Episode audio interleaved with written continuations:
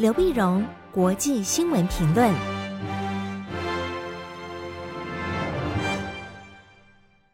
各位听众朋友，大家好，我是台北东吴大学政治系教授刘碧荣，今天为您回顾上礼拜重要的国际新闻呢。第一个，我们先看中东。中东呢，在礼拜一的时候，一月二十二号，英美的联军又对也门的叛军胡塞武装组织发动新一轮的攻击。那新一轮的攻击呢？那么这次一样是在加拿大、荷兰、澳大利亚、巴林这个这种呃情报啊、后勤的支持之下，那发动了这攻击啊。这是十天以来发动的第八次攻击。那本来第一次发动攻击的时候，我们就想，哎呀，美国和英国改变政策了哈，本来是尽量克制的，不要去攻击也门本土的这个胡塞的这个基地啊，啊，怎么发动攻击了？就发动攻击以后，发现又第二次、第三次，现在总共第八次。那第八次呢？当然这次的规模比较小，只攻击了八个点。啊，十天前第一次攻击的时候是攻击了三十个点。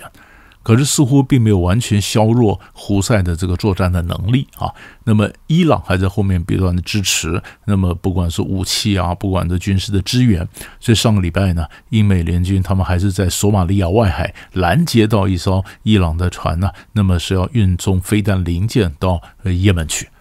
所以这个呃中东战争有没有扩大呢？有扩大，但是有扩大，但似乎没有我们想的那么样的马上爆发成一个大战。但是这个战争就算打不完了，打不完了。那有了第一次攻击以后，现在到第八次，后面一定还有第九次、第十次。那后面什么时候会忽然升高？没有把握。好，那上礼拜我们又看到了伊朗呢，突然炮火四射，伊朗呢朝着嗯，朝着叙利亚、朝着伊拉克北部、朝着巴基斯坦都发射了飞弹。那各有不同的目的，各种不同目的。他打叙利亚这边呢，是针对伊斯兰国。伊斯兰国呢，就是在月初的时候，那么在伊朗那边制造了一些恐怖攻击，造成八十四个人死亡，所以伊朗必须要报复。然后打这个伊拉克北部库德区呢，那是要攻击以色列的情报站，因为伊朗说他有两个高阶的军官呢被以色列呢呃刺杀了，所以说要报复。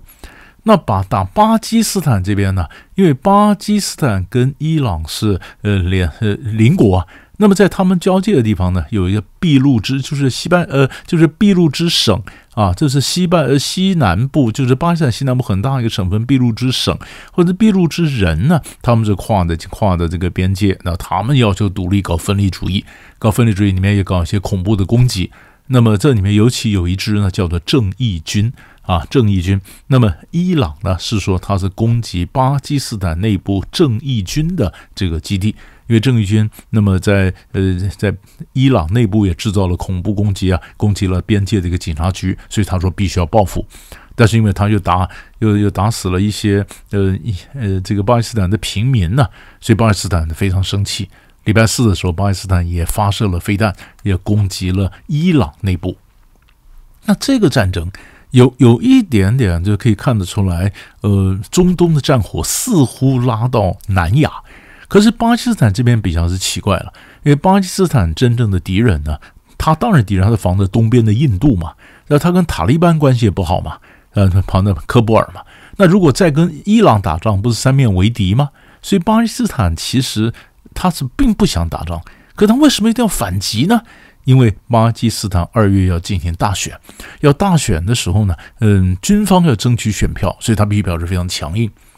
那伊朗为什么选的时候发射了炮火四射，往三个地方就发射发射这个飞弹呢？那是因为伊朗在嗯伊在这个以色列跟哈马斯战争爆发以来，伊朗一直自我克制，自我克制，这内部的强硬派按捺不住啊，所以伊斯兰革命卫队就表示，我这是非常强硬的，我非常果决的，为了跟这个强硬派有所交代，所以他这炮火四射，上个礼拜三个地方都发射了飞弹。啊，当然，这些飞弹很多是为了跟内部有交代，并不是想真的把整个战争去升高。但是我们晓得，任何一个偶发的事件都可能会擦枪走火啊。所以目前看起来似乎没有我们看的中东大战呢，炮火整个升高。但是呢，这些潜在的危机都很值得我们去关注。第二大块新闻呢，我们看美国大选。美国大选呢，那么在这个星期二呢，那是新罕布夏州进行初选。可在初选前两天，礼拜天的时候，一月二十一号，佛罗里达州的州长呢，Ron DeSantis，DeSantis 就宣布说：“我退出，退出。”因为在去年你看到新闻，DeSantis 是一路好像要挑战川普啊。可是，在上一次在爱荷华州的呃这个初选的时候呢，党团会议嗯表现很差，就是没有获得该该有的支持，呃，只是钱也用完了。那得桑蒂斯想再这样耗钱下去，反正打不赢，算了，就退了。退了，他退了以后，马上说：“那我改支持川普，改支持川普。”好，那川普当然也表示：“哎，那他很高兴了，你支持我。”那现在在共和党内部能够挑战川普的，只有剩下这个南卡的州长的女性的，已经驻到驻联合国大使海莉。那海莉呢？那到底能不能挑战到？啊，或者是说，在几次初选下来，如果真的差太多，他也退出来，那等根本等于就是共和党的提名就是川普的囊中之物嘛。那那谁能挡得住他啊？那么有没有什么别的案件可以阻得住他？这当然也是我们在看。但是上礼拜最重要就是 DeSantis 这个挑战者宣布退出。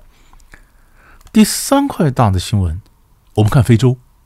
非洲看是美国国务卿布林肯呢，礼拜天的时候呢，一月二十一号启程访问西非，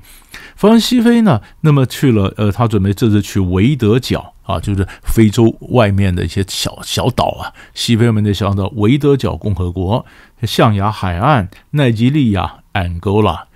那当然，这个布林肯当然谈的是经济问题啦，谈的安全问题啦。啊，他当然也会谈到这非洲啊，你晓得非洲在撒哈拉沙漠下南部一长条地方叫做呃萨赫勒，萨赫勒的这个地方呢，那么成了恐怖分子滋生啊，那么政局也非常不安啊。本来法国在那边帮忙反恐，但是很多国家发生政变之后呢，呃军事独裁者上来把法国人赶走了，引进俄国的佣兵瓦格纳民兵。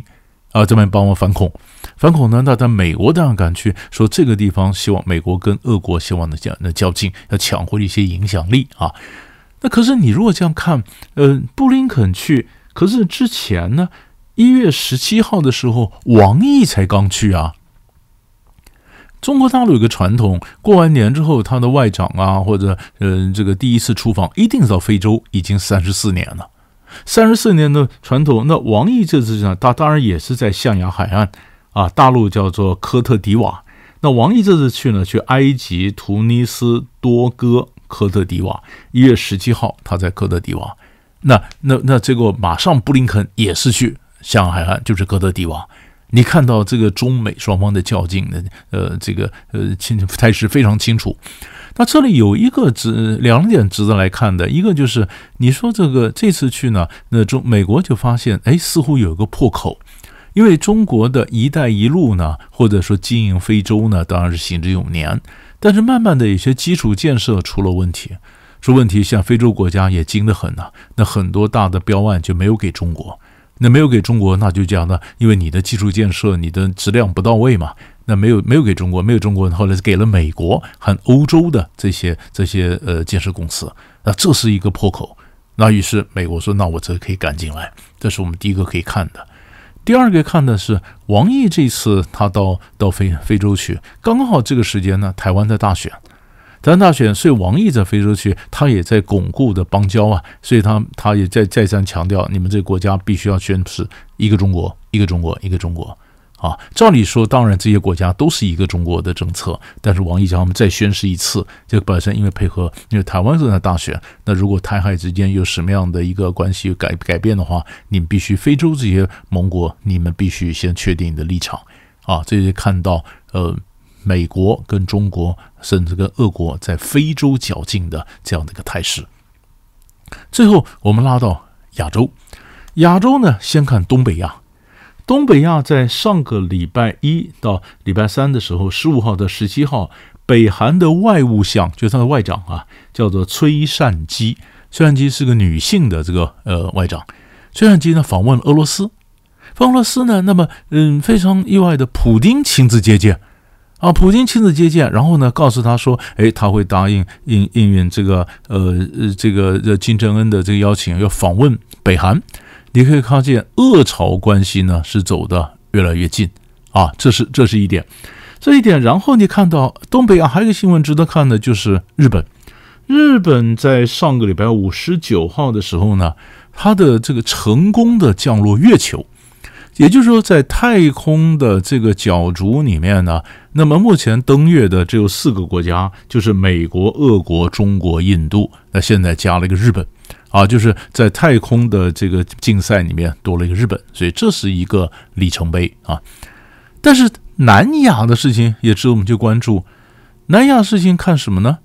那就是莫迪啊，在一月二十二号礼拜一的时候呢，在印度北部阿约提亚市出席了摩罗神庙的神像的开光典礼。这是一个大事，这是一个很大的印度教的一个神庙。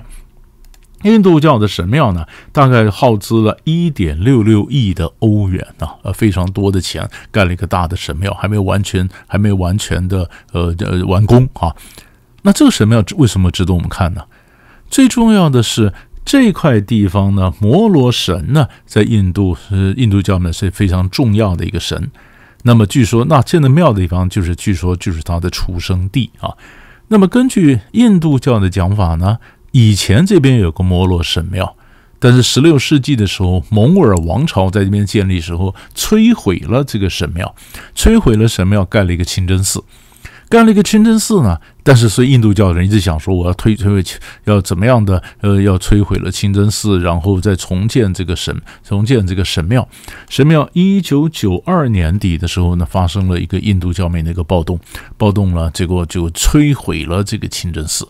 摧毁了清真寺，当时造成两千多人的死亡，很大的一个案子，很大的一个案子，很大的案子。但但是印度教人呢，一直讲说，我从还是在这地方要建这个建这个神庙。那莫迪这个他们这个党呢，人民党就是印度教出身的极端民族主义的这个党嘛，所以他们一定说我我把我的竞选的承诺就是要呃重建这个神庙啊，这清真寺摧毁，我在清真寺的废遗址上面重建这个神庙。那重建的神庙呢，在一。在二零一九年，最高法院作出裁决，做裁决就同意，呃，你在地方重建神庙，那旁边再划一块地给穆斯林去盖清真寺。先是所以莫迪他们人民党竞选的时候说，我要把神庙重新盖回来，重新盖回来。那现在今年今年印度要大选啊，大选呢表示我的大选的这个承诺我会做到，所以就花了大笔的钱重建了这个神庙，但是在清真寺的遗址上面。